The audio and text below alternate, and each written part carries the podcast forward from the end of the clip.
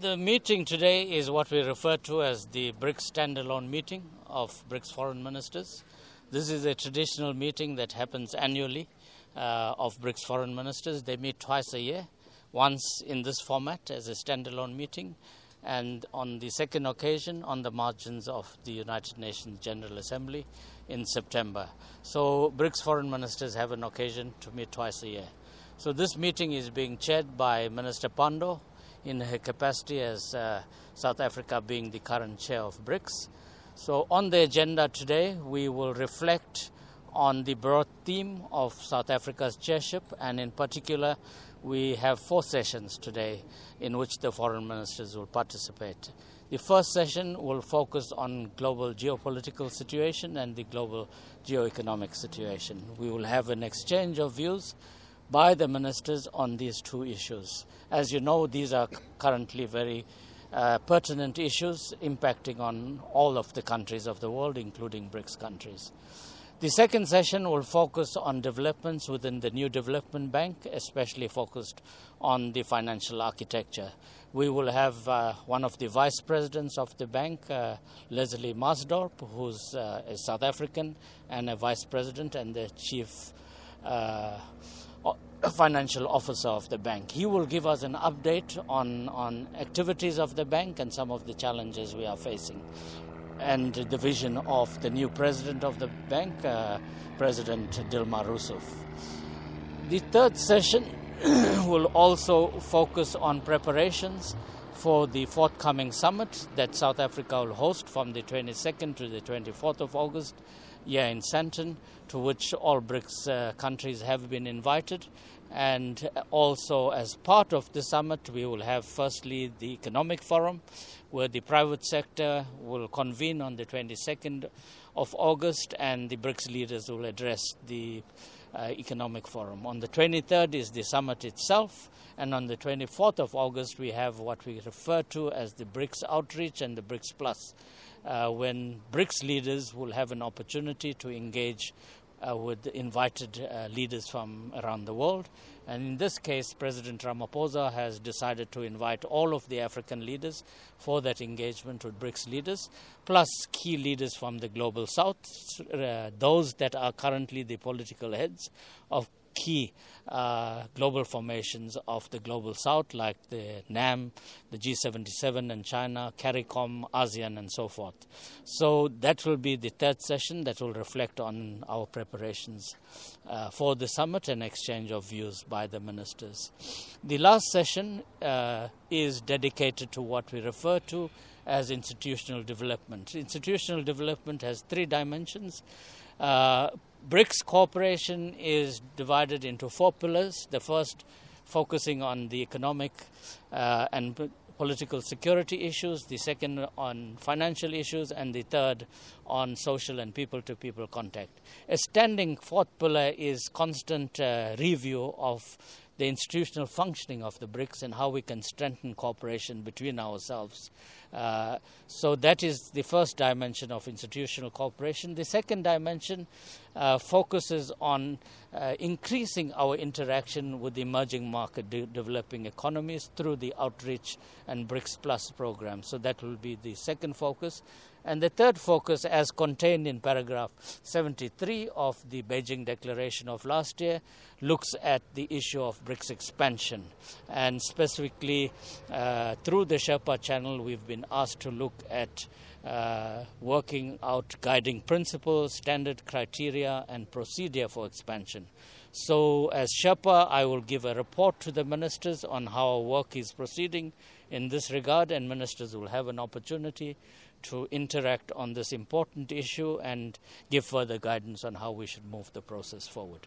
So that's basically the agenda for this afternoon's discussion between the BRICS foreign ministers. Sir, how, how, can, how can I estimate the role of Russia in the format of BRICS? Like all BRICS partners, Russia is an integral member of the BRICS family. So we, all of our BRICS families uh, members are treated equally, and they all have an equal role and say in the affairs of BRICS. Can I ask you also? One of the themes of South African leadership is inclusive multilateralism. How is inclusive multilateralism, multilateralism different from the kind of quote unquote multilateralism that we have today? Why did you? Well, I think that has been carefully chosen and endorsed by all BRICS countries. The current multilateral architecture is outdated. It was formulated in 1945. It served its purpose. The world was vastly, vastly different. Less than 30 African countries were independent sovereign states at the time of the founding of the UN. And we have seen that uh, even Secretary General Guterres, just recently on the margins of the G7 meeting in Osaka, he specifically stated that the UNSC and the Bretton Woods institution is outdated, unfair, and in need of reform. Now, that's coming from the Secretary General himself, and this is what BRICS has been championing since its founding that we need a reformed, transformed multilateral uh, system, one that speaks to the current challenges that we are facing, and one that is inclusive and that is fair and just and does not marginalize the majority of the global population. And the majority of the global south feels that our institutions need reform and that their voices are also equally heard within this context. Professor, if I may, uh, one more question about the South African format, because you mentioned that the meeting is traditional, but you brought some novelty, and that is the participation of the so called plus friends. Uh, how did it influence your work? Uh, did it make it easier or more difficult? And do you want this format to be expanded as uh, South Africa passes the leadership to other countries? Well, we're not the first. Last year, China had an extended foreign ministers meeting. We had a BRICS plus foreign ministers meeting under China's chairship. And as I've alluded to earlier on, the Articles uh, 72 of the Beijing Declaration specifically speaks to us enhancing our interaction with the emerging market developing countries in all formats. So we believe that it's important, given the high level of interest shown by countries from around the world, from uh, all parts, the Latin America, Middle East, Asia, including Europe, that have written formally to us to become members of BRICS. This shows that a large number of countries have a great deal of faith and confidence in uh, the BRICS uh, and what we are standing for and what we hope to achieve in terms of addressing the major fault lines on the geopolitical front, economic front, the financial front.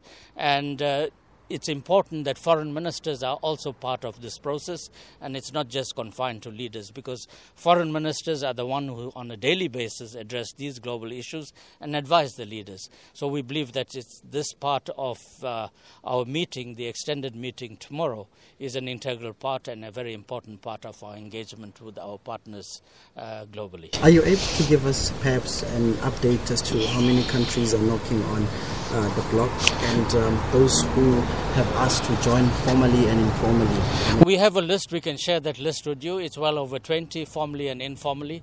And I'm also informed that at least one of the ministers that are attending the BRICS Plus tomorrow is carrying a letter from his head of state asking to join. So it's all it's it's changing all the time.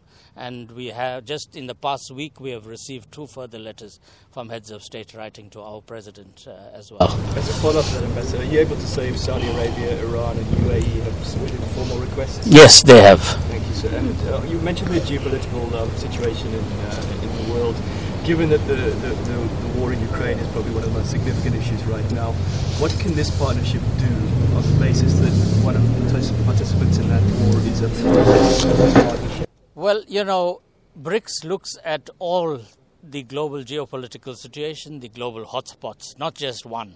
Of course, the, the situation in Russia Ukraine is important, it must receive attention, but it's not the only situation.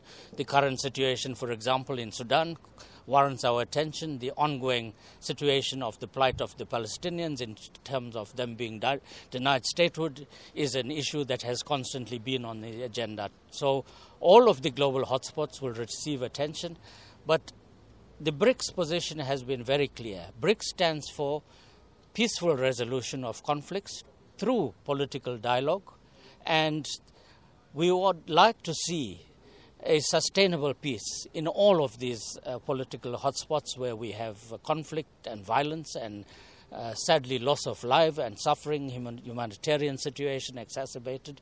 So the ministers will reflect on all global hotspots, and you would have seen at least there are two initiatives, or three initiatives from BRICS uh, members. Our president himself is involved in an African initiative.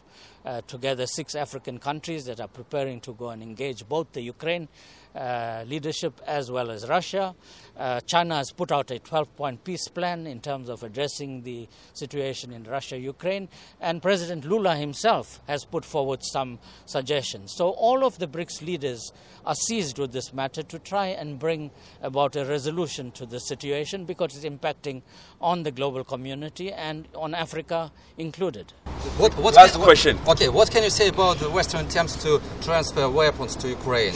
We have said that BRICS stand for peace and cooperation. So any any endeavors that fuels the conflict does not solve the problem. We do not know of any global conflict that has been won through war. All it does is cause more pain and suffering. And as BRICS countries, we are saying, let's focus on finding a peaceful resolution to the challenges rather than fueling the conflict.